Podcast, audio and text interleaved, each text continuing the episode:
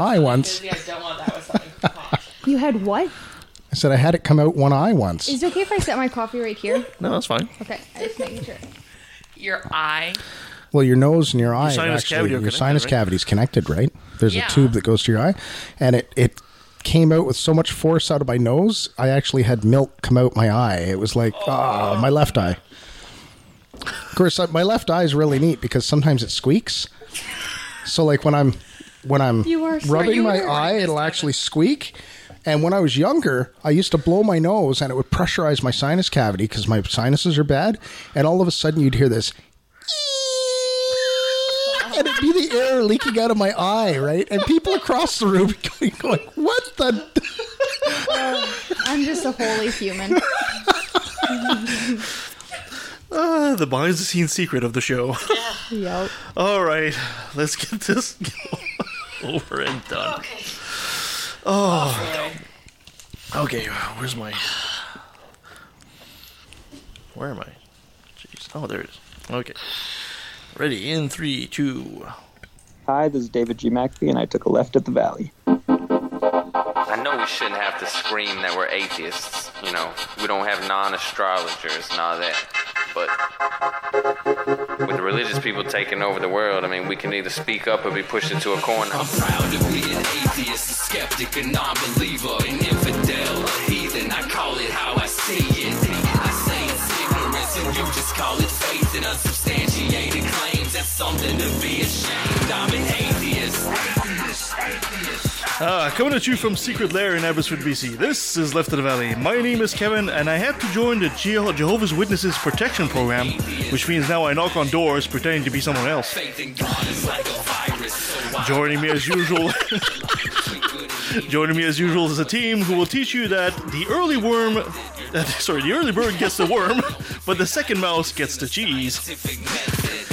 Ooh. If you see her smile in a crisis, it means she found someone else to blame, Nancy. Absolutely. I like that one. That is kind of cute. He'll tell you that if he agreed with you, you'd both be wrong, Scott. Oh, definitely. I'm always wrong. And she was fired from a pet store because she kept braiding the snakes. Kept braiding the snakes. Oh, my gosh. Yep. I'm picturing it in my mind. It's so cool. Oh, I could braid them into my hair. That Medusa. So cool. I like it. A computer beat her at chess, but it was no match for her at kickboxing. Kirsten. Hell yeah. Guys, welcome back. Hope you had a good week. I did. It was fantastic. Absolutely. And, of course, we got to make a mention that it is Memorial Day weekend, I guess, or Remembrance Day, as we say it up here in Canada. Today we'll be talking to Andrew Torrez about the Johnson Amendment. But first, let's do a bit of chit-chat. Got lots to go through. Did you guys hear that apparently research says life is the inevitable consequences of physics?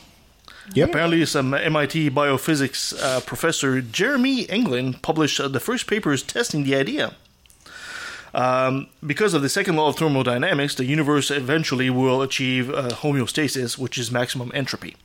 And biology arises because of some of the environments, the energy balance, and physics rearrange atoms to deal with the flow of energy. Computer simulations have shown life spontaneously arising, but it's still a hypothesis at this point. That's so cool. I think it might be true. I think so, too. I think they're onto something there. So does that mean that there's the likelihood of other life in the galaxy and universe is high? Yes. Absolutely. That's so cool. Absolutely. But, of course, there's a difference between life in another part of the galaxy or another part of the universe and intelligent life. That's another thing, too. 100%. Well, but, I mean, we might be talking about something like an algae, right? Yeah. So, or you could have a species that's ahead of us, too, right? Yeah, since it's getting harder to find intelligent life on Earth, you know, we need all the help we can get. Did you guys hear that Syria finally signed the Paris Accord? Yeah! Yes. That makes the United States the last holdout, doesn't it? Exactly. Yes, it does. It means the United States is the only country that hasn't signed that accord. But didn't you guys know that they're leaders of the free world? Oh, yeah, exactly. I don't I don't know why I keep getting surprised at all this. It's like I hear a new low from the administration or Trump himself, and I think, oh, man, now we've hit rock bottom, and there doesn't seem to be a bottom. There are just too many areas, to tank, and they seem to be hitting every single one of them. I just realized a great analogy. Hillary Clinton tried to break the glass ceiling, but Donald Trump just wanted to dig the floor out. Like, he's digging so deep, he's out to China now. Exactly. Frick, yep. So apparently some research suggests that atheism will defeat religion by 2038. Now. Yay! Because of atheism is more prevalent in most affluent people, money, and people that have more money and people that are educated. As more and more countries are turning secular, well-to-do countries could see a drop of believers by half by 2041. So they believe by 2048. But is that just in developed countries? Because I'm assuming countries that are still even the third world are improving their lifestyle and their education. Yeah, but a lot of third world countries are getting more religious. Yeah, of course. But it's. I think they're onto something there, and I would also explain why you're seeing a resurgence in the religious and why they're doubling down and why they're trying so hard. They know they're on the way out. They know. If only they could double down on helping people and making things better. That would be useful. Yeah. Did you guys hear about Danica Roma? Yes. No. What? Yeah. Well, they had some elections in the States.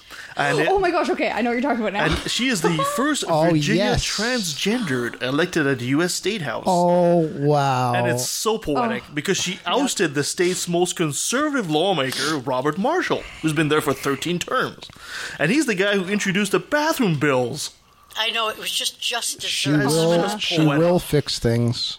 She will. Well, and the really interesting thing is she ran on a platform of actually like improving her constituents' lives. Yes. It wasn't like, oh, look at me, I'm a transgender individual, I'm awesome. It was like, no, I'm me, let's help you. Yeah. Yeah, no, she's great because she's been a journalist for a long time, mm-hmm. and she was active, so that's part of her DNA at this point, is to be active. She's also seen a lot, though. As you said, she was a journalist, which means she's seen the world. She's seen a lot. So she doesn't have these really weird preconceptions about how things are supposed to work like this conservative dude. Yeah, she's a good liberal. But it's amazing that this happened in Virginia. That's what I'm flopping against. I'm laughing. It's great. Marshall, her opponent Marshall, who's 73, he refused to debate her and respond to her with male pronouns. Mm-hmm. I don't believe in karma, but that's the closest thing to making me believe in karma. Well, he didn't have the metal equipment to debate her. It's a good thing. Yeah. He would have shown even more ignorance. There was another transgender person who won a local election, I think, on one of the city councils, but I can't remember exactly. It was in Pennsylvania. It was some I can't remember where, but there it just a lot of minority people just really by good margins just were swept into office. The times they are changing. Yeah. Hopefully. Let's hope. I mean, if this is a bellwether for 2018 in the States, there's some hope. Oh, absolutely. The best contender for the missing link, Ken Ham, was invited to become a keynote speaker for Alberta Homeschooling Convention. What? Yes. Last year, these guys invited the Duggars. Remember the Duggars? Wait, what? Did they invite all the Duggars? Well, I think it was just the parents. This is happening next April in Red Deer. And Calvin Smith, hurt my head? Because we spoke a bit about this. Calvin Smith, who's also supposed to be heading to Creation Museum here in Canada, is also going to be there. Wow. So are they yeah, totally. I'd go. That would be so fun. Yeah. I know someone that lives there. Ooh, there we go. Where is it? Red Deer. Red Deer. Let's go protest. Let's go. Mm-hmm. I know someone that lives there too. Do you guys what time of year is it? April? There's the snow melted in Red Deer. No. On the roads. Can you get through the roads? We'll go for my birthday. It's a half and half. You don't know what you're going to get. Yeah. You guys remember Roy Moore? What an incredibly stupid question. I do. Yeah, that clown that was judged, that was twice held for contempt. and he's running for Senate, and he was, of course, accused of sexually harassing four teens while he was in his 30s. Yep. And this is the best part. The Alabama auditor, Jim Ziegler, defending Moore by saying, quote, Mary was a teen when she married Joseph. Oh, good Lord. There's nothing immoral or illegal. Oh, my God. You know, I should have kept this for another brilliant moment because it's just exactly that. You could throw it in there. I could absolutely throw it in there. I mean, this whole scenario with Moore, who was thrown off the Alabama Supreme Court, then he was thrown off the other. It wasn't a federal court. He was thrown off twice. I think it was a court of appeal. He was thrown off twice. Yeah. So then he runs, and Alabama at this point is probably the most obvious corrupt state in the United States, and now he comes along to add the pedophilia, if it's true, as everybody says, they always say, if it's true, if the allegations are true. And it's like people in Alabama are going, oh, that's okay, but he's our Roy Moore, and we love him, and, you know, if he did it, and it was so far in the past, and he's made up for it, and it's like, oh, my God. Yeah. This is the difference between a conservative and a liberal. If he was a liberal candidate, he'd be in jail. Oh, sure. As a conservative, he's probably going to be elected. With the Republicans, the morals are only when you're defaming the other party. Exactly. It has nothing to do with yours. Exactly. It's just despicable. And, of course, we have to talk about the Texas church shooting. This is 26 dead, the First Baptist of Sutherland Springs. The killer is named Devin Kelly. He was a former airman with a history of violence, cruelty to animals, and escape from a mental health facility, and a gun obsession. Surprise, surprise. He was shot by a passerby as well. The Air Force apparently forgot to pass on his records, which, of course, didn't stop him from acquiring a gun. Otherwise, he would have. And the big thing about it is apparently he was also an atheist. Yeah. And, of course, the Christians are pouncing on that to say, oh, see, you got to stop those atheists. Mm-hmm. Well, a lot of Christians are like, oh, well, he did it because, like, he was wanting to kill religious people. And it's like, well, if you actually look at the facts surrounding it, he actually went and murdered these people because of, I believe it was his mother-in-law. Yeah. And his spouse, he was abusive to his spouse and her child, and he wanted just to... You mean he was a sick individual? Yeah.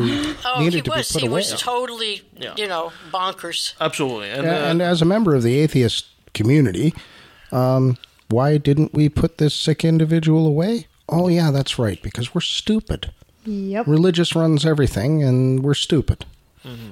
Well, you know, if the Christian, well, I'm being very discriminatory here. I've got to think of how to be very neutral and accepting while I'm saying this. But when you look at the number of serial killers and people who commit crimes overall, and you look at the number of atheists who are serving, and you look at the number of Christians and others, the atheists are way, way down. Yeah, it is. You know, it's almost an aberration, you know, to have an atheist serial killer with, you know, in the population. So, you know, to suddenly say, yep, they're all bad. Yeah, no, this guy was just a way of saying, oh, thank goodness it's not one of our guys. This guy was a sick puppy. He was a bad apple.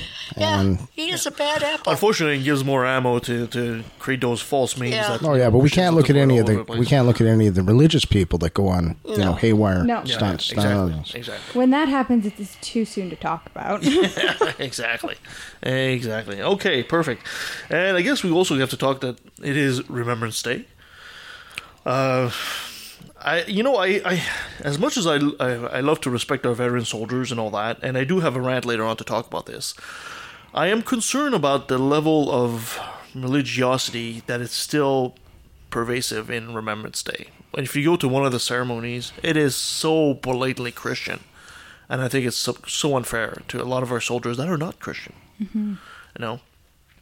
I remember simply watching the ceremony, last year? And, you know, of all the soldiers that were represented on stage, you had a couple of them that were Sikh, you know, when the term ends. And, you know, and the whole crowd is singing hymns to, you know, and there's a Christian priest there and all that. And I'm thinking the whole time, says, don't you people acknowledge that there's more than just Christianity? Yeah. Yeah. The problem is that...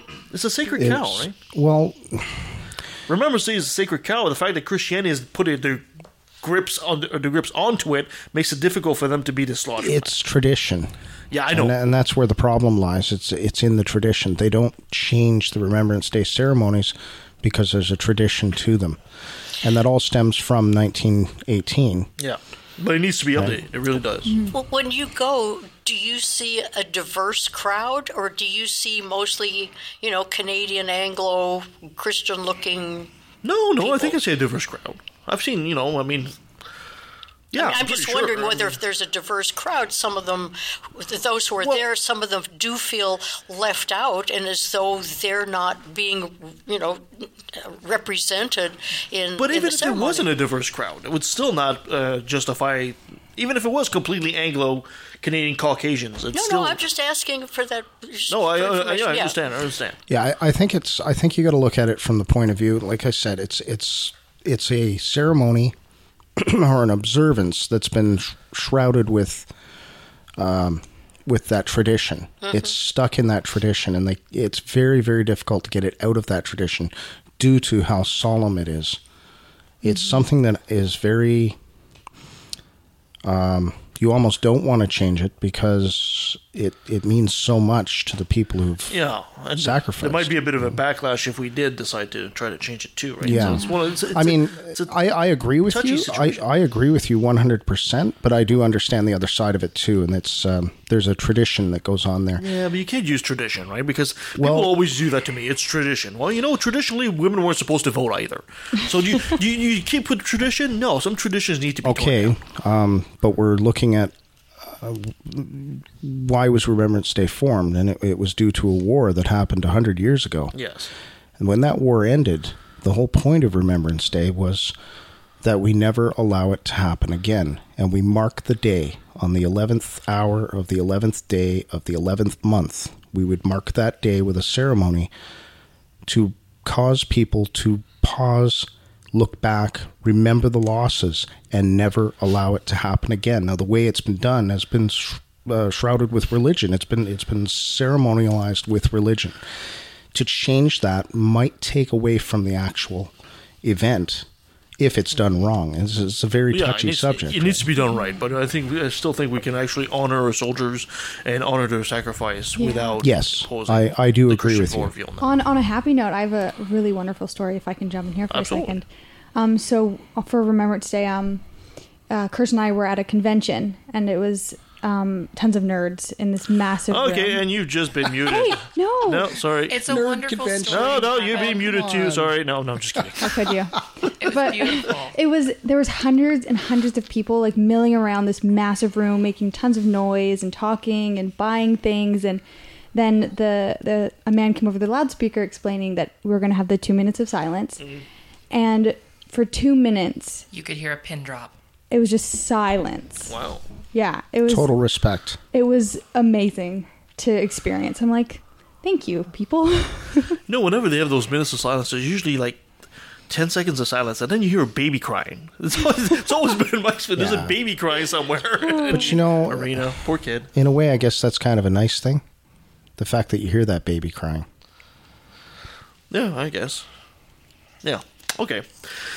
All right, my dear Nancy, you haven't been here in a couple of weeks. What do you got for us today? Well, you got a Quack Watch? I'm back. You're back. I'm back, fully functional, which may be a good or a bad thing depending on how you look at it. We'll be the judge of that. Here we go. This is we're going to do a Quack Watch. It's kind of a a little off-center Quack Watch in a way, and I think it's really interesting. This may go a little longer than usual, but bear with me. I think you'll get a lot of really good information out of it. What we're going to cover today is the multi-million-dollar fake degree industry. Are any of you aware of Trump University?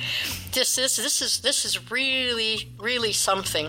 The problem fake degrees themselves is nothing new, but the internet has made it a lot easier to obtain bogus qualification.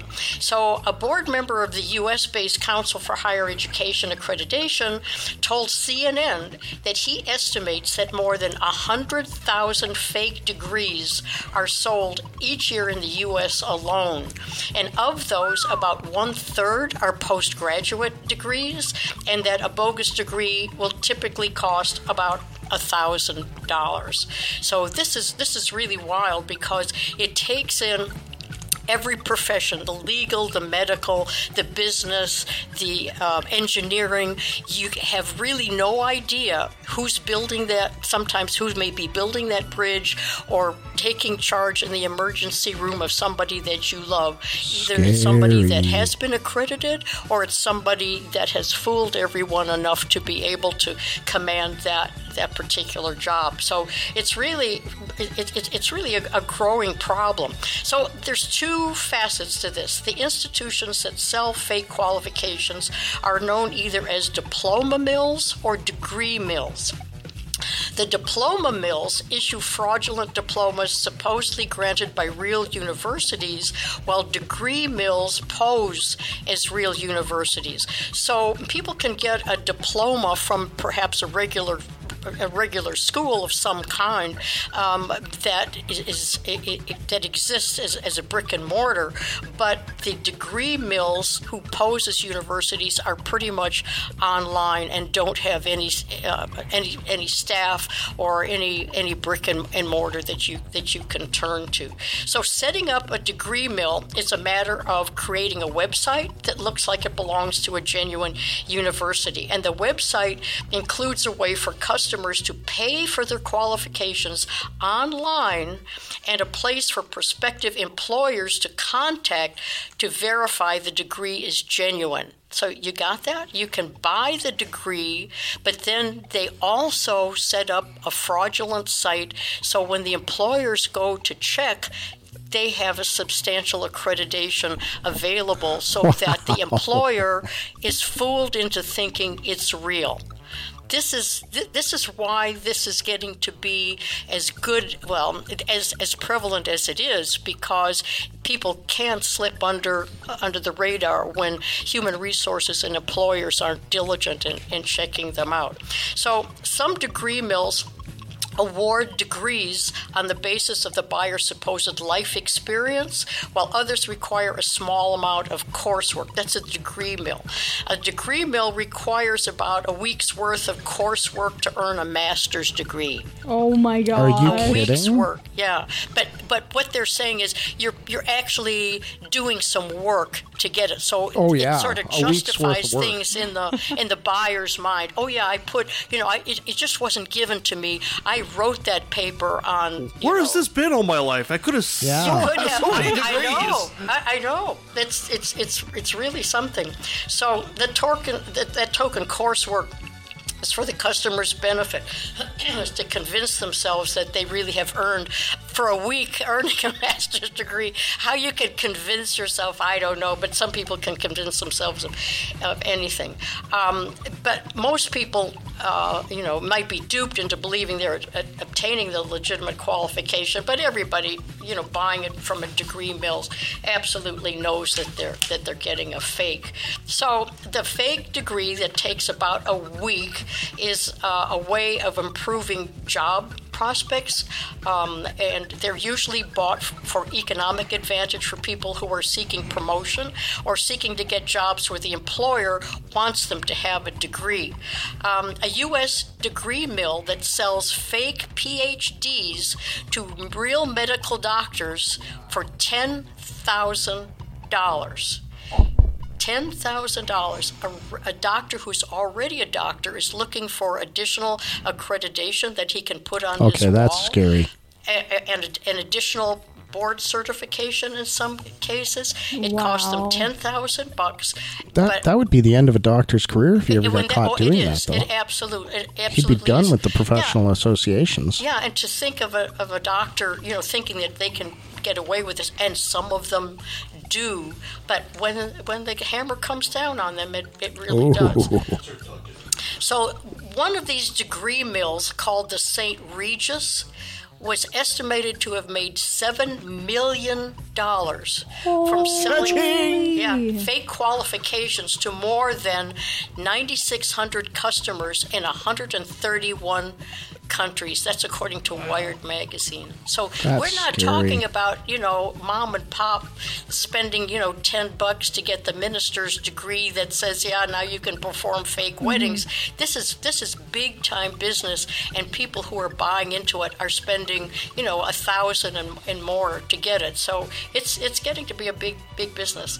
A lot of countries have government-run websites where you can easily check if a university is officially accredited, but because diploma mills offer fake degrees from real universities, it's essential that employers also check with someone at the university that degree was actually issued. Well, your degree is going to have a number on it. Right, issued by the university, it's going to have a registration number, and it's very easy to check the registration number at the university against the name of the person it's issued to. If they check that far, but some of these degrees are so impressive looking that they slip under, and somebody says, oh, well, this person was referred by a friend, this person was referred by another hospital, so don't go to the bother. But if you check the university, it's not so much the registration number. If the registration number looks real, what the employer has to do is to find out from Yale the coursework and the PhD dissertation or the master's degree thesis. And if those can't be produced, then they're fake. Yeah, this person is not. Yeah. Yeah. Sometimes they have to go that far. So. It can be, and because some of these fake degrees are foreign, they can be hard to verify. But there have been professors at real universities in West Africa selling degrees on the side. So wow. So some of the legitimate U.S. universities are unwittingly partnering with the degree mills that operate abroad. So it's a very sophisticated problem, and it's going to continue to be a concern as international education becomes significant. So this year, CBC, which is for you in the U.S., Canadian Broadcasting Company, we have an investigative journalism program called Marketplace. And in Canada, and I'm going to bring this up because this is pretty well the same thing that's going on in the U.S., but it just happens to be Canadian numbers. The investigation from Marketplace, when they obtained business records of one of the biggest players of the online fake companies called AXACT, AXACT. We'll get to that in a minute. They found that there are more than 800 Canadians that could have purchased a fake degree from this one site. This isn't all. This is from this one site. So Marketplace decided to pretend to be a buyer, and they sent off for a fake degree, and they specifically asked for a fake degree from one university, a master's, and then a PhD from another. And in talking with them online, they actually got this is for biblical counseling. They actually, this is really funny, in getting the degrees and in talking to the people who are from Alameda University, this fake university, they actually bargained from $3,200 U.S. to $2,500 because they were asking for a combined degree. So they got their degree, they got everything. It cost them about, you know, all in all, $2,500, and they had something that was worthy of being hung up on the wall. So with the help of some former employees, court documents, and piecing together other digital clues, Marketplace was also able to identify more than 100 fake online schools and accreditation bodies connected to this AXACT. So that's amazing. If you provide your own paper in your own font, can you still negotiate the price lower? Yeah, that's absolutely scary. So here I am slogging it through an online course that's going to cost me about $10,000 by the time I'm done. Yeah. Well, it's not going to cost me; it's going to cost my company. Yeah. And they've got me slogging through this online course to get a certificate. Yep. This is just a certificate, right? Yeah. And I'm looking at taking 20 courses, 2 to 3 credits a course. to get 45 credits to achieve the certificate in occupational health and safety. And these guys are getting PhDs for $2,500. I mean, I like, what am I doing? You're a sucker. You're a sucker, dude. I mean, when you think about it, Scott, you could have had a cheap degree and one hell of a vacation with all the money. Oh, my gosh. You know, I mean, it's just, you know, why go through all the work when you could have had... You know, I'm looking at 12 weeks per course. I'm trying to work full-time, do the course. I could have had a PhD with a one-week... Yeah. Come on, and $2,500. Right, who cares if you know what you're doing? It's that degree on the wall that's important. So this AXACT, AXACT, this is a Pakistani software company that runs numerous websites selling fake degrees. And as of 2015, they were being investigated by Pakistan's Federal Investigation Agency, and they're been investigated by everybody, and there have been charges laid, and they have had, you know, some they have had some convictions along the way. But what they did, which was especially egregious, was they set up all of their universities that were fake, and then they set up fake accreditation sites so that if anybody wanted to know if these schools were accredited and looked online, there they were. That's pretty sophisticated. This was so sophisticated, it's almost unbelievable. And you can go to their site and look up the network of websites. The New York Times identified more than 370 websites associated with AXACT's alleged fake diploma operations, including 145 sites for fictitious universities, 41 for high schools, 18 for fake accreditation boards, and 121 degree portals. And I'm holding in front of me, and we can see here, but if you look online, the amount of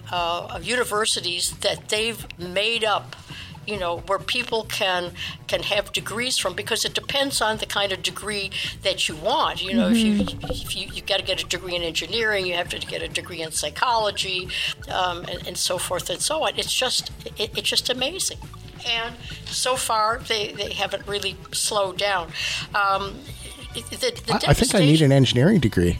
Yeah, it's wild. There's personal stories, like a Toronto lawyer hired a guy who had one of these degrees who only lasted a month because he was in there to swindle clients and ask them to just give them cash up front. And after a month, they found him out. But it cost this lawyer $100,000 to recover. Well, not just that. He's lost his professional reputation went through the ringer. A fake law degree. So that's one part of it. The other part of it that I found really fascinating is that if you are looking for a fake university online, you can find websites that rate the fake universities so that you could go to them and rank them. Yeah, this one ranks number 1, 2, or 3, but avoid this one because you'll be wasting your money. This one's under investigation. The best fake university ever. Yeah, so we had the best fake parties. Cost me a lot of money. I mean, I think it's really a lot of fun to just go to Google, my friend, and Wikipedia, my other friend, but go to Google and put in fake degrees or fake diplomas or whatever and see what comes up. It's absolutely amazing. This one is buy a degree from an accredited college with transcripts, and then it ranks which ones you should spend your $1,500 on and which ones you can't. So then they would survey. They'd say, yes, we've ranked these on a you know, from surveys from people who have actually bought. People actually said, yeah, I was happy with this one. No, I wasn't happy with this one. And they review them. The question is, did they give their names? Did the people that were like, oh, I went to this university and I liked my degree, did they give their name? I was very satisfied with my fake degree. I would imagine they give their initials. I'd be like, we're just going to pass this along to, your employer. I know, but this is... So, I mean, the whole thing is just mind-boggling. But this was so much fun. I got to the end of my research, or at least I thought I was at the end of my research, and in Wikipedia, at the bottom where they list all of the sources and they list different places where you can also go to other websites to get information, and there's always little links down at the bottom where you can continue. So I'm looking at my fake diploma things and seeing, oh, maybe there's another relevant link, you know, where I can substantiate a lot more of this. And here's this link, and my jaw drops, and I nearly fell out of my chair because the little link said, list of animals with fraudulent diplomas. This is the best. Oh. Come on. It's so funny. So I'm so brave. Funny. I'm adventurous. You know, I'm at home. What can happen? I click on the, you know, what could blow up? So I click on the link, and there is a list of animals with fraudulent diplomas that include non-human animals who have been submitted as applicants to suspected diploma mills. On occasion, they've actually been admitted and granted a degree as reported in reliable sources, because animals are often used as a device to demonstrate the low standards of the awarding institutions. So some of them, one of the famous cats that got a degree is Colby Nolan. Colby is a house cat who was awarded an NBA in 2004 by Trinity Southern University, a Dallas-based diploma mill. There is no such school, sparking a lawsuit by the Pennsylvania Attorney General's office. Colby lives with a deputy attorney general. Yeah, and he got a bachelor's degree in business administration for $2.99, which was a bargain. And on the cat's application, the agents claimed that the cat had previously taken courses at a community college, worked at a fast food restaurant, babysat, and maintained a newspaper route. Oh my God! And that's quite the kitty cat. That said, he had a GPA of 3.5, which I think is really great. Please tell me you have Acoustic Kitty in there too somewhere. Then the other cats: George, Henrietta, Kitty O'Malley, Oliver Greenlaw, Oreo Collins, and Zoe DeKatz, which was German for Zoe the cat. All got wonderful degrees, and in Henrietta's case, his owner, Ben Goldacre, felt particularly honored because dear sweet Henrietta had died a year before she got her degrees. Oh my gosh. That was really something.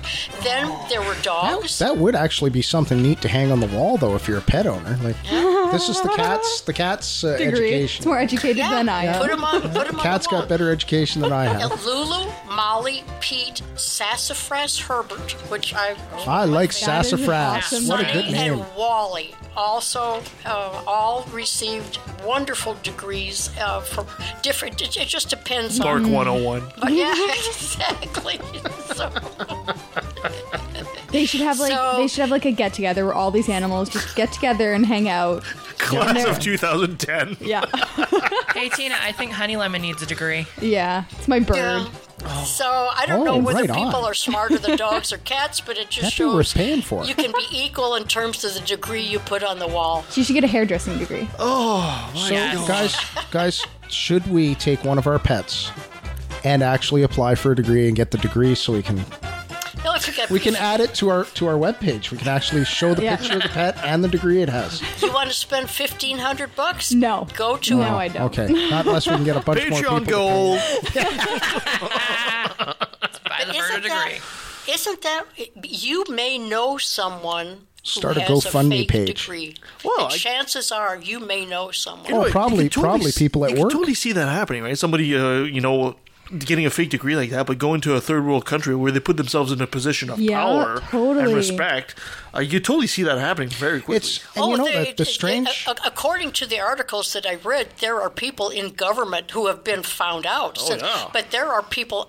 There's no profession that is immune. Safe. Yeah, because people are people, and fraudulent people are. Want to get something, to get the additional paycheck without doing the additional work, and so there you are. Wow.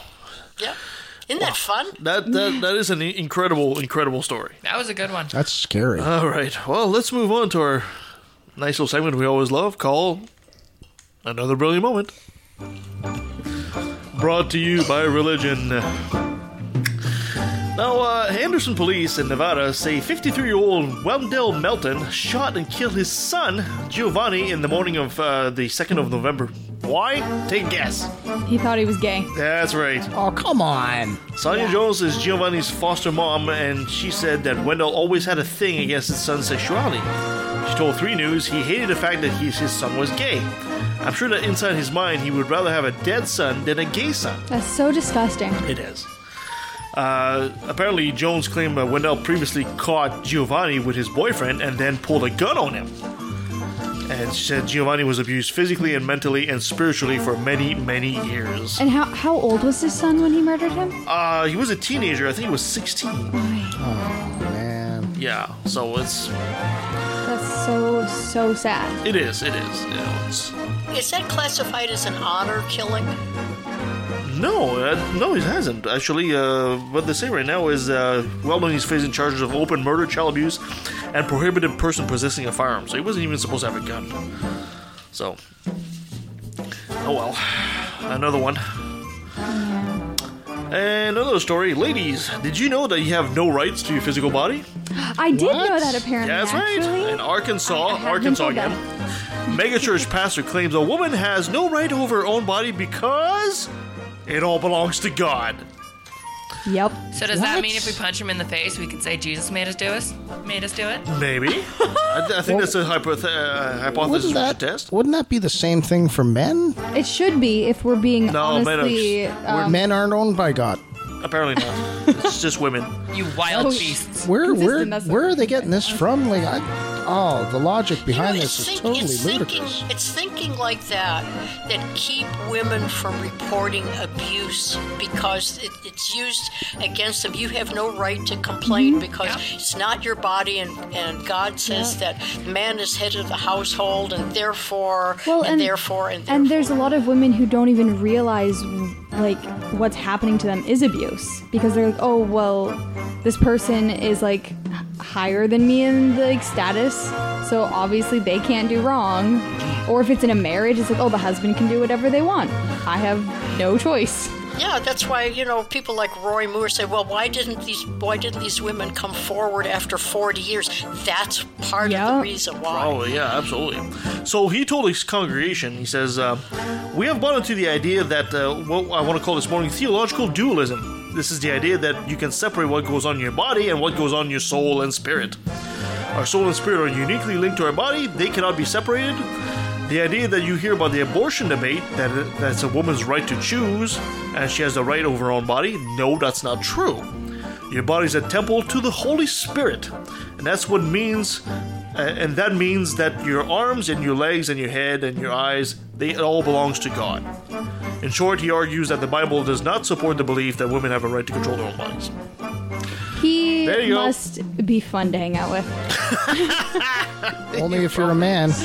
Yeah, exactly. Only if you're a man.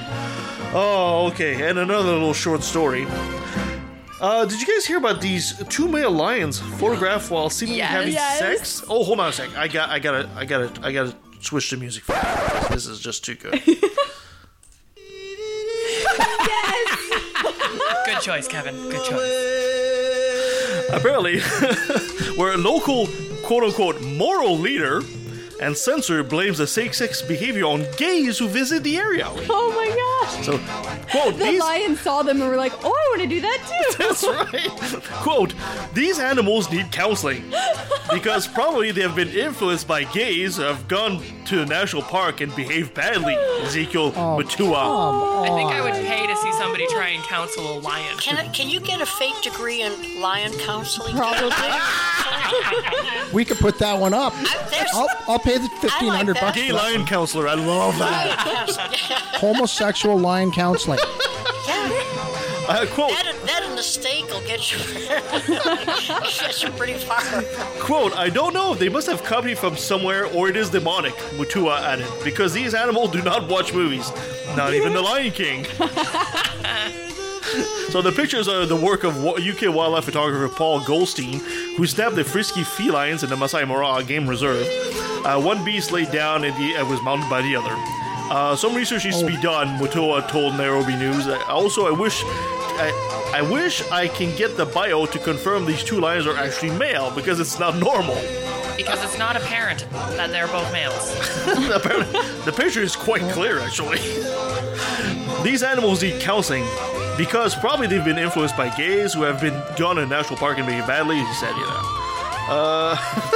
So if he didn't like it, why did he stay there long enough to watch and picture it? No, he didn't take the picture. It was a photographer from the UK that took the picture. If two lions get it on, who cares?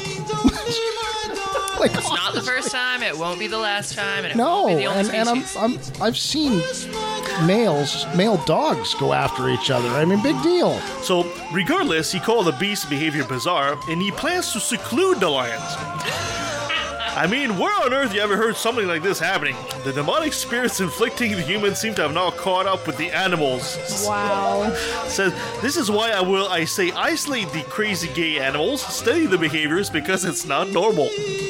I know these two are bound to become the ghost in the, what is it? The ghost in the darkness? The ghost in the darkness. See, two male lions? There it is, man. They're going to be man killers. That's a reference.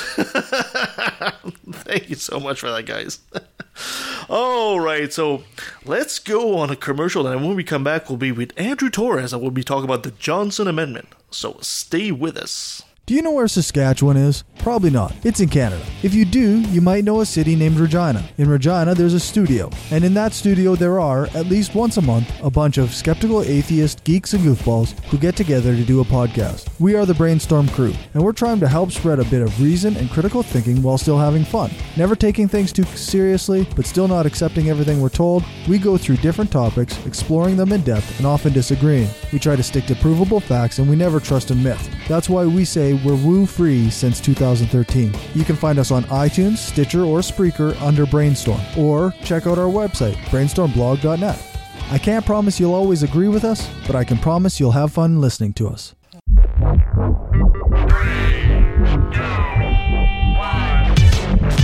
Hi, I'm the Supreme Irreverend Dr. Randy Tyson from the Legion of Reason Diversion. Join me and my co-hosts, Christine Shelska, Twyla, and Nate Phelps, as we explore issues at the intersection of atheism, humanism, and skepticism. Topics range from alternative medicine to the interference of religion in public policy. We often have special guests to help us understand the topic du jour. Previous guests include biologist Jerry Coyne, ex-Muslim author Ali Rizvi, philosopher Peter Boghossian, and the late physicist Victor Stanger. You can watch us on the Legion of Reason YouTube channel or subscribe to the audio version through your favorite podcatchers such as iTunes or Stitcher. And don't forget to like the Legion of Reason Facebook page.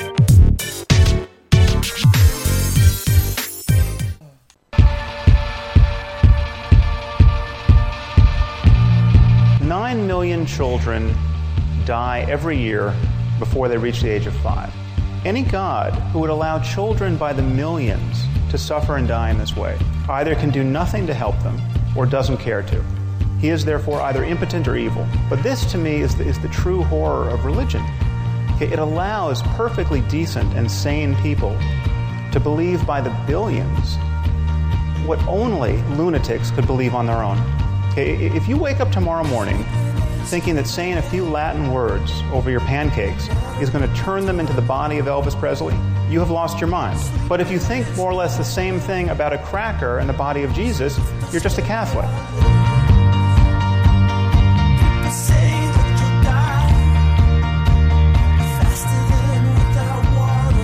All right, so our next guest is lawyer Andrew Torrez of the Opening Argument podcast, and also the bravest man in the world, because I know for a fact that he keeps Eli Bosnick at bay.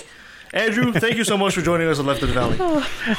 Kevin, everyone, thanks a lot for having me on the show. This is I'm really looking forward to it. We're looking forward to it as well. Yes, so your psychology bill for having to take care of Eli Bosnick, how much does that rack into right now? I mean, this is why you're a lawyer, right? You got to make the big bucks just for that, right? Yep. I would get into it, but I'm sorry that's protected by attorney. And we also don't have enough time. I cannot regale you with Eli Bosnick stories, but I can confirm the existence of some of those stories.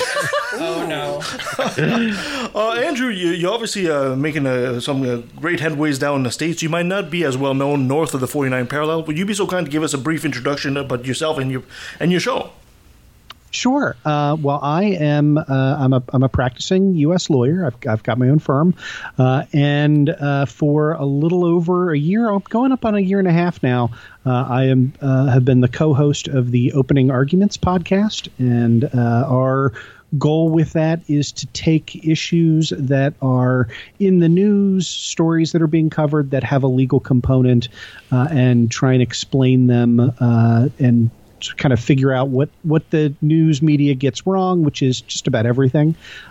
So that's my primary podcasting life is through Opening Arguments. Mm-hmm, mm-hmm. And today we're going to be talking about the Johnson Amendment. Up here in the Great White North, we look upon that with kind of concern.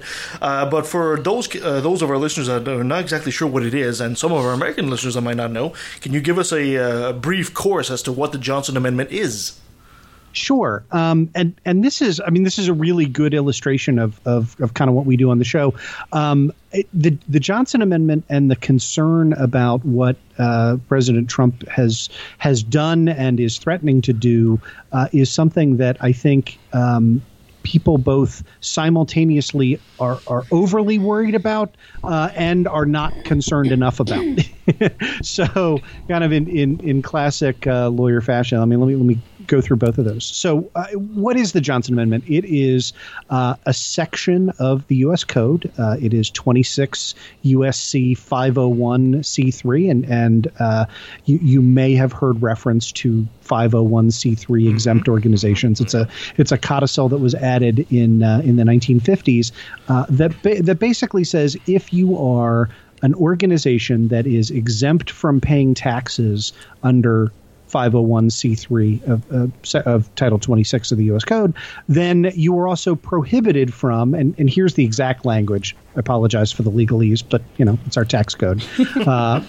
All Section 501c3 organizations are absolutely prohibited from directly or indirectly participating in or intervening in any political campaign on behalf of or in opposition to any candidate for elective public office. Contributions to political campaign funds or public statements of position, verbal or written, made on behalf of the organization in favor of or in opposition to any candidate for public office clearly violate the prohibition against political campaign activity. Violating this prohibition may result in denial or revocation of tax-exempt status and the imposition of certain excise taxes.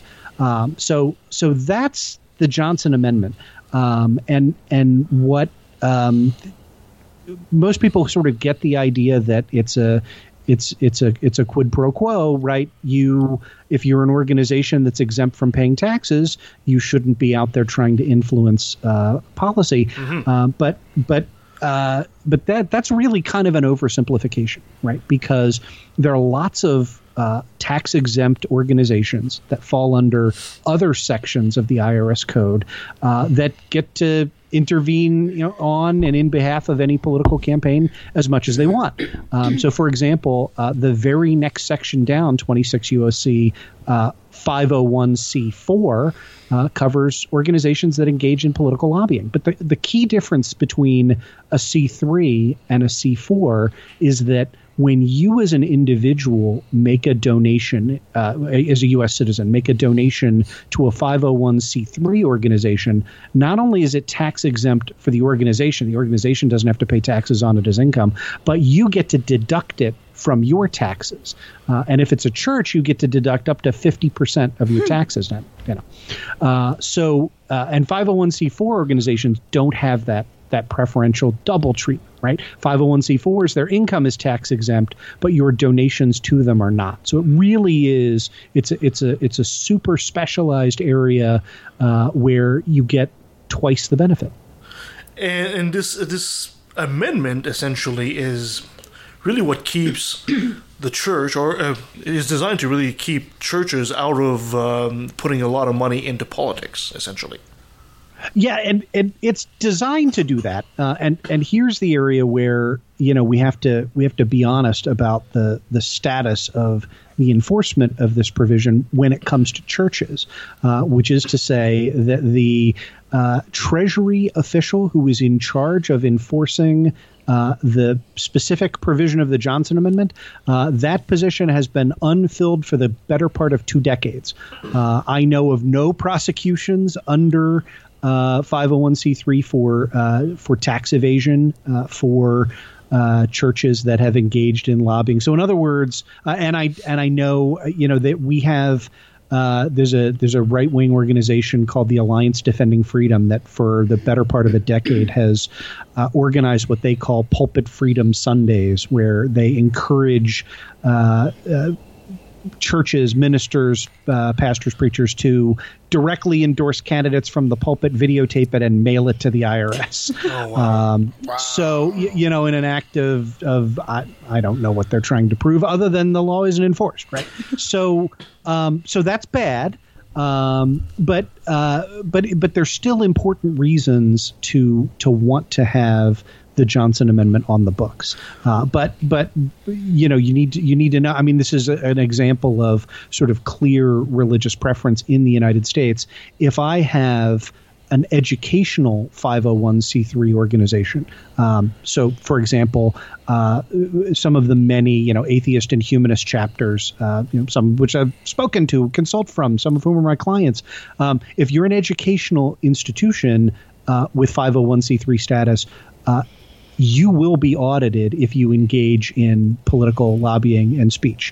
It is the number one cause of those organizations losing their 501c3 status is direct participation in on behalf of a political campaign or on behalf of a political issue. And you know, that's just a clear double standard, right? If you're secular, yep, the law is enforced with respect to you. If you're a church, it isn't. Now, that position that has been vacant for 2 decades, is this something that the president is supposed to appoint this person, a person to this position? I mean, have presidents been sleeping at the wheel for 2 decades now in the States? It's been a kind of uneasy. I mean, so the answer to the question is yes, and the reasons. You know, if you think back to previous U.S. presidents, you know, we have had both Republicans and Democrats, but we don't really have an organized secular party in the United States, right? I mean, our right-wing Republicans are a wholly bought and paid for arm of the Christian right, but that doesn't mean that their opposition party, that the Democrats, isn't also sort of chasing after religious voters. And so there's been this kind of uneasy standoff where even the last 2 Democratic presidents, Barack Obama and Bill Clinton, haven't been particularly interested in being perceived as picking a fight with churches. And so, you know, it goes from bad to worse, but it never really swings back to good if you're a secularist. You know, it's just amazing because I got to make a distinction between Canada and the U.S. I mean, the U.S. does have a secular constitution, and yet it operates almost as a theocracy. And when you look at Canada, we actually do have a preamble to God in our constitution, yet Canada is much more secular, to the point that this past week the Governor General came out and basically said we need to focus more towards science and less towards astrology, climate denial, and religion. So it's just absolutely amazing. That'd be nice. Can we swap governments just for a couple of years? Well, we've been informed by our government that since Trump has been in there, we're free to offer asylum to every American that wants to come for the next 4 years. You just got to remember that we have stronger beer, and you got to prefer hockey over football for a while. Yeah. And you can't bring your guns with you. I'm good with the beer. The problem is that I have a really, really limited set of skills that I'm not sure how well that would play. Well, you don't have to play hockey. You just have to enjoy watching people beat the crap out of each other. That's right. Oh, sure. Yeah, yeah, well, I can handle the hockey. I just think it would probably interfere with my day job to no longer be based in the States. But, probably a little bit, yeah. You'll have to move your practice up here. Well, Canadian law is much simpler. Enough beer, and it won't bother me anymore. Yeah, fair enough. So right now, as we speak, and now that you guys are under this current political climate with an interesting president. Understatement. Nancy's not here, and thank God she's not here, because right now she'd be yelling at the mic, I think. That's the proper response. Yeah, it's the proper response. I want to endorse Nancy there. I just want his hair. Oh, my. Okay, I'm just going to jump in here for a second.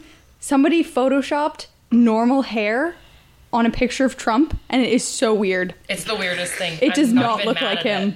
Just randomly normal hair. I can't even imagine that. I don't think anybody can imagine. So now that is Trump actually moving to completely dismantle the Johnson Amendment? Yeah. So here's what he's done and what he's called to do. Okay, and the important things to remember here are.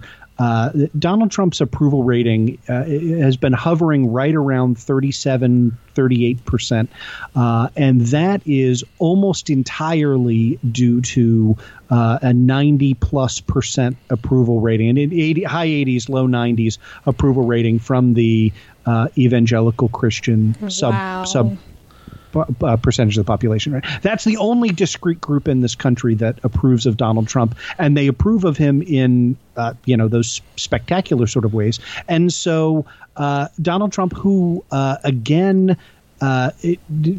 prior to being elected president, I don't think, was not a member of any church. Mm-hmm.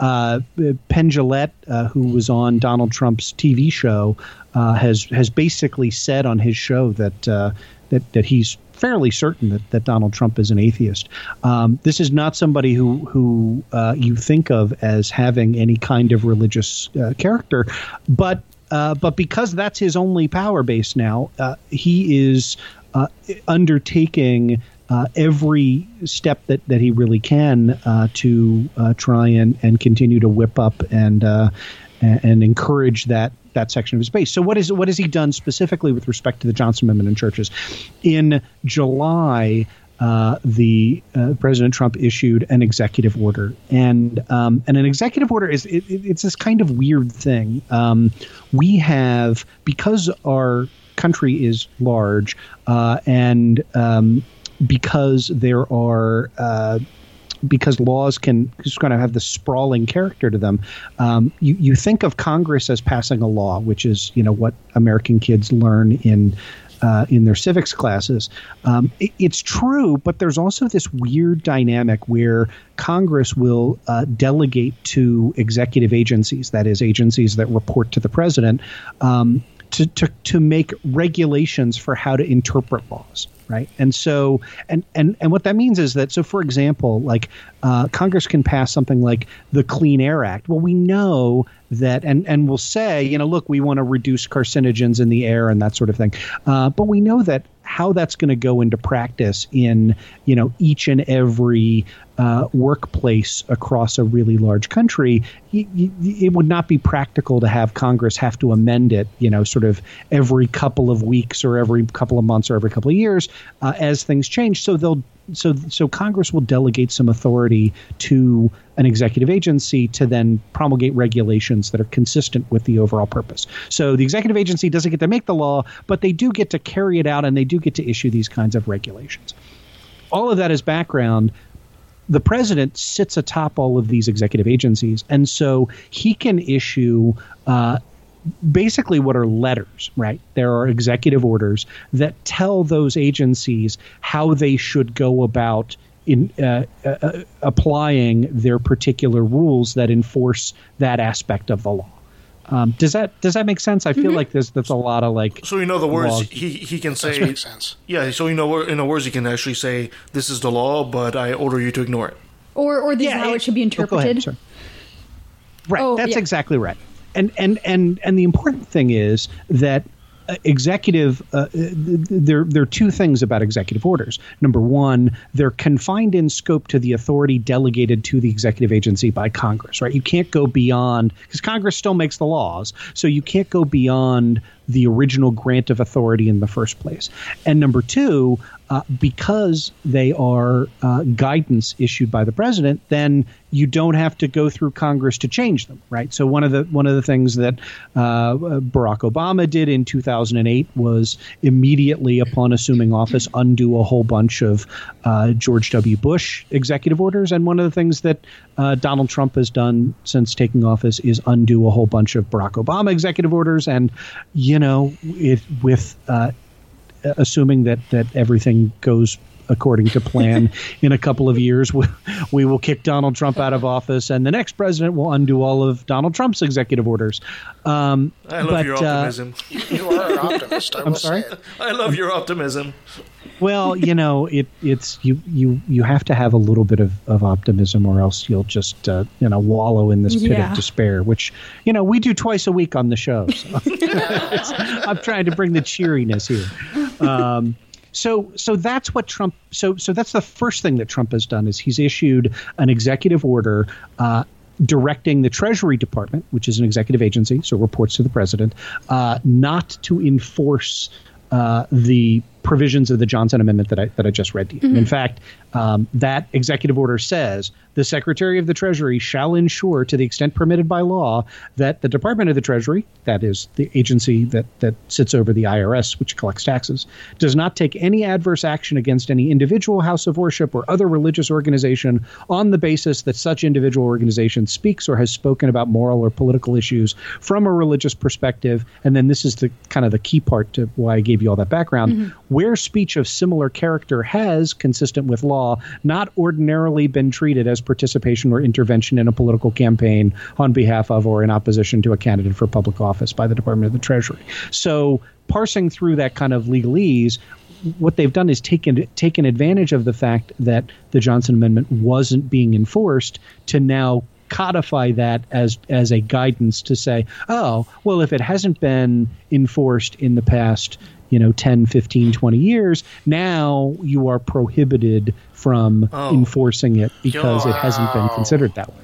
Whoa. So, damn. So that's the little game that they're playing. Where I'm really concerned about this is less so. Well, I'm concerned about it in a couple of ways. First is there are legislative efforts to repeal the Johnson Amendment underway. And consistent with the distinction that I just made, that would be a really, really bad thing, because the next president can come in and undo this executive order and put some teeth back into the Johnson Amendment. That's an uphill battle, mm-hmm. But that's one we can fight. Once the provision is removed from the tax code, then that would require a tremendous amount of secular political capital that, I just don't see happening. And once it's out of the tax code, it's going to be gone, in my view, for generations, if not permanently. So I'm keeping my eye on that. And there have been bills already introduced. And so far they haven't gone anywhere, but we'll see. Yeah. And the second thing that's really, really troublesome is, I've mentioned that churches have gotten a free pass from the Johnson Amendment, and that's true. But the one area where the Johnson Amendment has been enforced that is of value to us as secularists is when it comes to parachurch organizations, mm-hmm. That is organizations that are affiliated with churches, but they're not. They're not a house of worship. There's not a cross on top of their building. And this is an increasingly active part of the foot soldiers of the Christian right, are these political lobbying arms that are registered as 501c4 groups. So, what you'll see, and I should, and to be fair, there are, these groups exist across the political spectrum. Right. So you will have, for example, Planned Parenthood is a 501c3 tax-exempt organization that provides women's health services in the United States. They also have a lobbying arm that fights for reproductive rights and freedoms. That's a 501c4 group, and it's called Planned Parenthood Action. And so when I donate money to Planned Parenthood, I get that 501c3 double bonus, right? I get to deduct it from my taxes, and Planned Parenthood is tax exempt. If I want to donate to their lobbying arm, to Planned Parenthood Action, I donate to the 501c4. I don't get to deduct that from my taxes. Oh, okay. And that's where these explicitly political, religious lobbying organizations they're occupying that space. And I'm concerned about tearing down that wall, and that those parachurch organizations that are currently 501c4s moving to reclassify as 501c3s and continuing their lobbying efforts. That would represent a radical shift in power. It would mean exclusively for right-wing political causes, you would be able to deduct that money donated to those organizations from your taxes with no countervailing equivalency on the left. Mm-hmm. And that, it would essentially mean that U.S. tax dollars are being spent to subsidize right-wing political causes. And I can't imagine. Every church will become a super PAC, essentially. I'm sorry? Every church will become a super PAC, essentially. Yeah, well, and it would obliterate that line, right? Where, as you point out, I haven't talked about this yet, but churches get preferential treatment for being they're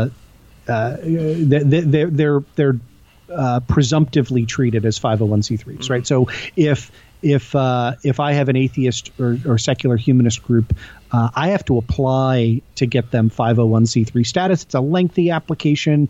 It is heavily scrutinized. There's all sorts of monitoring. If you're a church, it's kind of rubber stamped. So yeah, that's exactly right. You would have churches being a gateway to this massive political funneling into political campaigns, and that's pretty scary. Andrew, you sure you don't want to come up to Canada? I mean, right now we have the city of Montreal that's actually starting to tax the churches. You sure you don't want to come up here? I mean, seems way more inviting of a country for atheists. Either that or we have to form our own church. I actually took a trip to Montreal and Quebec City earlier this year. My son is he just turned 15 and he's fascinated with French. He's been studying it for a couple of years, and so we couldn't afford to go to Paris, but I was like, well, we can go. We'll head on up to the next best to Montreal, and you can interact with native French speakers. No, they were not thrilled with his accent, so yeah, Quebec City is where he wants to be for that. Yeah, absolutely. just the history and everything is just fantastic. Oh, if I was there, I'd take him on a tour. That's where I'm from originally. So oh yeah, just beautiful. I mean, it was.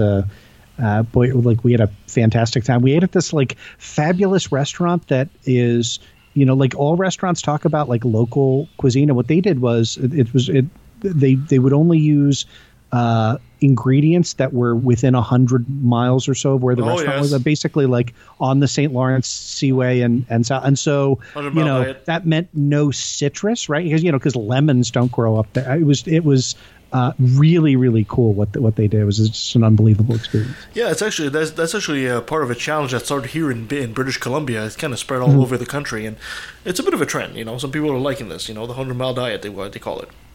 Oh, is that? I hadn't known. We don't. We have in the U.S. We have a focus in restaurants on quote local ingredients, but it's really kind of lax on how, I couldn't imagine one. I mean, I live in Maryland, and there are no citrus trees in Maryland either, but yeah. none of our local restaurants would dream of operating without, lemon, lime, orange, that sort of thing. So.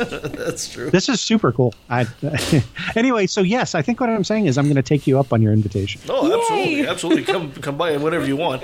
Now, let's talk a bit about your podcast, Opening Arguments. Okay. So what was the genesis of that? I mean, it's a brilliant idea, by the way, I must admit. A legal point of view, it's one of those things that people don't think about, right? There's plenty of loudmouth like me talking about stuff, but They have one of those too. His name's Thomas. Well, yeah, but wait. See, I gotta jump in and defend my co-host on it. It's okay. Because don't mock Thomas. He's got I'm no a feet. Fan of both of you. I'm actually a Patreon of Thomas and don't you. Don't mock Thomas. He's got no feet. Okay? I know he can't walk. He can't mock him. Inside joke for those who understand that. So, well, that is actually the genesis for the show. I was a guest on Thomas's the previous iteration of Serious Inquiries Only, which was called Atheistically Speaking, and I had sent him an email because he had I was literally just a fan of his show, and he'd had a guest on, and it was like this great hour-long discussion, and in the last like 10 minutes, you know, the guest, who wasn't a lawyer, was like pontificating about some legal thing, and it just kind of like went off the rails. And so I emailed Thomas, and I'm like, hey, I love the show, but I love this episode, but you know, this part about the law kind of made me cringe. And instead of telling me to go to hell, which is what any sensible podcaster should have done. He was like, oh no, really? Thanks for pointing out where I got the law wrong. And then like 2 weeks later was when Antonin Scalia died, and so he emailed me and said, hey, would you like to come on the show and talk dirt about Antonin Scalia? And I said, boy, would I? And so that was kind of where the whole idea got started. And I just have to say, like, I wasn't kidding when I say I think Thomas makes the show. Like, in addition to the fact that he's a fantastic interviewer. I mean, he's the best interviewer. I've done a lot of interviews, and he's the best interviewer I know. And present company accepted, of course. Well, thank you. I'll send a check right away. But that's bribery. You can't do that, right? You have to send a maple syrup and Crown Royal. But having that non-lawyer perspective on the show, like, really. I think makes it work, right? Because he knows when to stop and say, Andrew, no one knows what the hell standing is. You got to stop, and you can't stop. and speak English. And so, you know, we started kind of wanting to do a lot of the like long form journalism of, you know, what is the real history behind the Second Amendment in the United States? That's the well-regulated militia being necessary to the security of a free state, the right of the people to keep and bear arms shall not be infringed. That all of those kinds of foundational issues. We were a little bit derailed by the Trump presidency. Just a little. This is not a normal occurrence to have, at 11 o'clock at night, courts issuing injunctions blocking executive orders from going into effect. That's not the way this country is supposed to work. And so, we're, regardless of whether you like it or you don't, and our politics are pretty clear. And we try Yodel Mountain is pretty fun. That. Trying to climb up Yodel Mountain is pretty fun. I thought I have to say, if I'm going to pat myself on the back about anything, the on the spot analogy of what it was going to take to impeach Donald Trump to the old Price is Right game is that. I think obviously I don't. I'm an atheist, and I have. My organs will be donated to science, and my body is set to be donated to the university down the street. But if I were to have a tombstone, I think Yodel Mountain would be the epitaph. Make it a tombstone. Fantastic. So one last question about your show there, Opening Arguments, which I'm a fan. I listen to, and I recommend everybody do. Follow that podcast. It's absolutely worth it, even if you don't live in the U.S. It's still good knowledge. What do you guys plan to... was that the purpose of the show? Just simply be more informative for the general population? Yeah, it really is. And so I really appreciate the endorsement. We try. We have a surprisingly larger number of international listeners than I thought. And what I try and do is talk about some general legal concepts, even where, I get bogged down in the details of 26 USC 501c. I can't help it. Like, you can't take that level of law geekery out of me. But we live in this age in which, all aspects of media are really under assault from from every direction. And it is, so I look at, you know, the New York Times, for example, is a terrific newspaper. It's, you know, perhaps the best newspaper we have in this country. Almost everything they report about the law is wrong often in really critical ways. Mm. Yeah, as reporters aren't lawyers, right? And so, like, they're doing their best, but there was really this kind of gap out there, and you know, one of the things that we try and do, obviously, you know, we call out Trump, but we try and call out the, you know, quote, fake news on the left as well, and so, you know, I got. I mean, you may recall that sort of right the day before it was in the end of November. It was the day before the American holiday of Thanksgiving, and I had my arm deep inside a turkey, and all of a sudden my phone was buzzing in my pocket nonstop, and I had to go inside and, you know, scrub. If you've ever had your arm inside a turkey, right? Like, that's not a one wipe on a napkin, right? That is, you've got to scrub down. Bean moment. Yeah. And what had happened was I had gotten 500 messages in the span of 5 minutes because Jill Stein had announced that she was filing recounts that were going to overturn the results of the election. Oh my gosh! And as you probably know from, you know, fast forwarding to now where that didn't happen, that was abject nonsense. It was completely ridiculous in every possible way. And I called Tom. I'm like, okay, we got to do an emergency record and get this out there, because give the people their facts. Yeah, well, good, well-meaning people on the left. Jill Stein, as I point this out, Jill Stein, in the 2 years in which she ran for the presidency, and by the way, she was a fringe Green Party candidate. Yes. She finished in fourth place in our two-way election. And she ran for president for 2 years and raised $3.5 million. Her recount ran for 2 weeks as a fundraiser, and she raised $7 million. Oh, my gosh. And lots of good people were sending somebody who I am not afraid to say on my show, by the way, this is solely the opinion of me and not Left at the Valley, but is a con artist, is a scam artist. She is a crook, in my view. Really? And she deceptively told people that she was raising money for recounts when you went to her website, the disclaimer said basically that they would promise to maybe use the money to possibly file for one recount if nobody was hurt in the process. And if not, then it would go towards the Green Party's historic efforts at election reform, which, by the way, are directed at increasing ballot access to third-party candidates, have nothing to do with recounts of the presidential election, anything like that. It is, you know, if not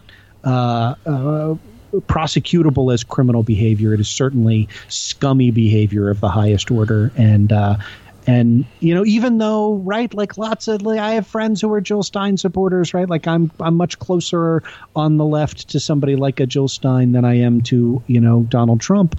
But people needed to know that they were throwing money at a con artist out of that emotional reaction of, oh gosh, Donald Trump. There's can't some be president. Chance. I will do anything, right? Yeah. Exactly. I got kicked off of a Lawyers on the Left group. I was added for an hour because I was on Facebook. It had like 20 or 30,000 members, and I had posted an article that said, "Hey, look, you may be seeing these recounts. It's a scam. There's no way they have standing because in order to file, particularly in Wisconsin, the law required that the candidate be aggrieved, right? Which is to say, have an injury that the courts could recompense. And Jill Stein didn't even claim to have an injury in Wisconsin, right? She was at 1% beforehand. She was going to be at 1% afterwards. There was no right. It was just plainly obvious that she wasn't going to be able to get any recounts. And without getting the recount in Wisconsin, you couldn't overturn the election. And so all this was pointless. And that's basically what I said. And then Lawyers contacted me and said, I've been trying to share this in this Facebook group called Lawyers on the Left, and you know, nobody believes me, so I want you to come on and share it. And I did, and I got on, and I shared, and I just posted the law and said, look, we're all lawyers here. You know what standing is. She doesn't have it. Why would anybody send her money? And the one of the admins of the group posted a reply that said, well, you know, judges can be unpredictable, and I just view this like playing the lottery. Wow. And what got me kicked was I wrote back, and I said, that's the difference. See, I wouldn't advise you to play the lottery either. Maybe that was a bit harsh, but you know, it was, what can you say when a lawyer says, I know that there's no basis for this, but I'm going to throw money at it anyway. What I could do is get on the show and try and shout it from the rooftop. So grab a napkin, homie. You've just been served. Wow. Andrew, thank you so much for coming on the show and explaining all this to us. But the mic is all yours, my friend. Be shameless. Go ahead and plug yourself. Say it all. Oh, where can they find you and all that? Where can they listen to you? I just want to say thanks again for having me. I really appreciate it. This has been a lot of fun. It's our pleasure. Well, thanks. So the show is Opening Arguments. You can Google it. We're the number one hit for Opening Arguments, because the way U.S. law works, in your opening statements, you're not allowed to make an argument. So we deliberately picked this name so that would get confused, right? Well, and it's openargs.com, openargs.com. And that's how you can find us on Twitter and Facebook and everywhere else, too. It's if you like this kind of bit, then you probably would like the show. So definitely.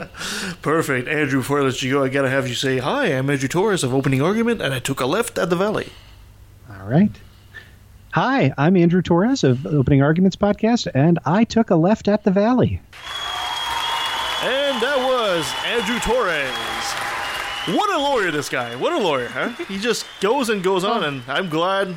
I kind of wish we had our lawyer friend here just so they could just banter back and forth, these two. Oh, that would... I think they would leave us in the dust. Yeah. They would be like, wait, what?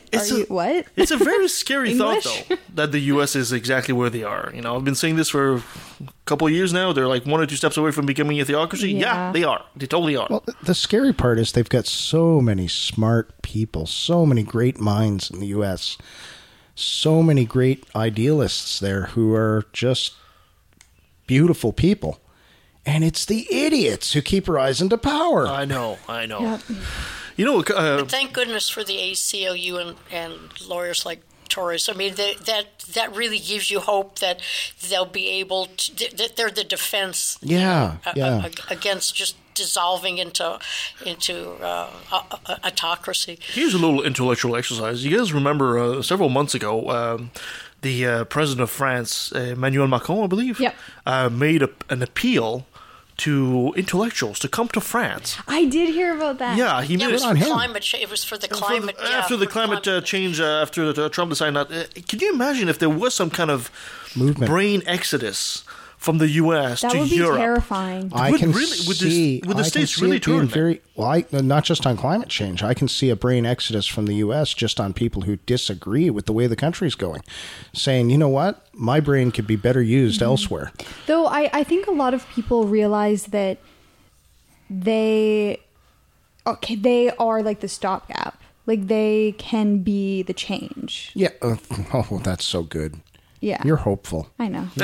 Well, especially with such a young, naive mind. With how the political system in the States, people are actually realizing that as an individual, they do have an impact, and that there are issues with politics right now in how it's just even set up, in like voting and with the gerrymandering, and they're realizing, okay, we have to change this. We can't wait for the next generation. It's going to shit now. We have to fix it now. Yeah, exactly. Always that, or they're going to end up with that theocracy. Exactly. Exactly. Mm-hmm. All right. Time for my rant. Woohoo! Fight! Heaven. So November 11th just happened. I hope you took time to thank a soldier. I wish we lived in a world that would make their job obsolete, but being that our society is in its infancy and most of us still believe in a divine magic man, take sides in a dispute, it seems the soldier and the sacrifice he or she makes is still necessary. November 11th is one of those sacred cows for Canadian. We like to show gratitude to our fallen soldiers and thank them, knowing that their sacrifice allows us to move on, allows me to say these words. And although I like to participate in the ceremony honoring them, I find myself having a harder time to do it. What really disturbed me the most is the blatant Christian overtones in the ceremony. Now, I know that many soldiers were Christian, but as I look upon the stage, the soldiers on that stage, some Caucasians, some black, some Indians, some Asians, this Christian appeal to their carpenter God leaves a bad taste in my mouth. Doesn't this fly straight into the face of our multicultural values as Canadians? Now, I know I'm not supposed to rock the boat with the sacred cow, but isn't it time that the ceremony of November 11th reflect the secular multicultural nature of Canada? Are we not ignoring the non-Christian soldiers when we invoke the Christian God? Was his or her sacrifice any less significant? It's hard to maintain a sense of harmony amongst Canadians when we insist upon thanking a God over another. In that sense, religion does what it's always done best, it divides us. Whether it's a politician pulling up a nativity scene or for Christmas, or a priest giving out a prayer, November 11th, we're sending a loud message to those Canadians who don't believe in a Jewish carpenter God. You don't matter. I think it's high time to drop religious messages in public ceremonies, either include them all or drop them all. It's all about being fair to all Canadians, not just Christians. It's the Canadian way, it's the reason these soldiers sacrifice for. Well said. All right, and that takes us to the end of our show. Good show, guys, as usual. It was fun. It was all fun. It's always fun. Oh, we didn't talk about anything depressing here at all. Do we ever? Never. Thank you so much for joining us on the show today, guys. You can follow us on... leftandvalley.com. Yeah, there you are. You can follow us on Facebook, on Twitter, at LATV Podcast. You can send us an email at leftandvalley@outlook.com. Coming up, where's my calendar? Next week, we'll be talking to Luke Fevren. We'll be talking about Christianity inserting itself in the school, especially in Alberta and BC. Ooh. And after that, we have Nate Phelps, the son of Fred Phelps, coming to talk to us about his story. So that'll be cool. And of course, for December, don't forget, we also have our Christmas special, something like our Halloween special. We're talking about Christmas. Yay. And of course, we'll have the top 10 of the year. Excellent. Wow. Yep. I can't believe we're there. I mean, wasn't it just July? Wasn't it just... I went to... It was a lovely day in July, yesterday, and I woke up. Just the last time I looked, it was March. It is too hot. Thank you so much, guys. Until next time. Read Harry Potter. Harry Potter.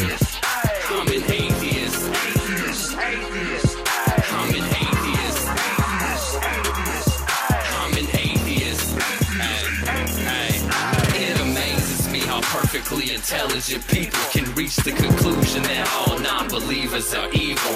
What a fucked up statement. Do you realize what you're saying? But according to your book, this is how your God made me. Skeptical of anything that contradicts history, denies evolution, hates science, promotes mystery. I'd rather seek the truth than to bask in my own ignorance. Rather be alone than surrounded by damn idiots. As long as there's a breath in my body, you can bet your last dollar I'll be working hard fighting this problem. Religion is a disease. It comes from culture. Only true on a regional scale. Science is universal. Or you could say that Horus isn't real, but Jesus is. Or Zeus, Thor, Mithra, Vishnu. You don't believe in them. I think the reason is apparent. You do what you're told and believe in the God assigned by your parents. I'm proud to be an atheist, a skeptic, a non-believer, an infidel. I call it how I see it. I say it's ignorance and you just call it faith. And unsubstantiated claims, that's something to be ashamed. I'm an atheist. Atheist, atheist, aye. I'm an atheist. Atheist, atheist, aye. I'm an atheist. Atheist, atheist, aye. I'm an atheist. Atheist, atheist, aye. Now let me take a sec. Don't mean to sound so hateful, but I swear to God, pun intended, I find it disgraceful. Children are raped by priests, and since they're holy men of God, they get away scot-free. And the Pope does his very best to keep it on the hush. Don't wanna affect business, he loves money too much. We know that they love the kids, but how the fuck can we protect them while they planning to molest them? We teaching them to respect them. Fuck that. The system is broke down, working backwards, and the only action or tactic I plan to practice now is to attack them. The parties of God's hands are bloodstained, millions of murders by believers, and they're all in God's name. And let me take a sec, don't mean to sound so hateful, but I swear to God, pun intended, I find it disgraceful that many atheists are told to be quiet. You're not alone, speak your mind, time to let it be known. I'm proud to be an atheist, a skeptic, a non-believer, an infidel, a heathen. I call it how I see it. I say it's ignorance and you just call it faith. And unsubstantiated claims, that's something to be ashamed. I'm an atheist, atheist, atheist. I'm an atheist, atheist, atheist.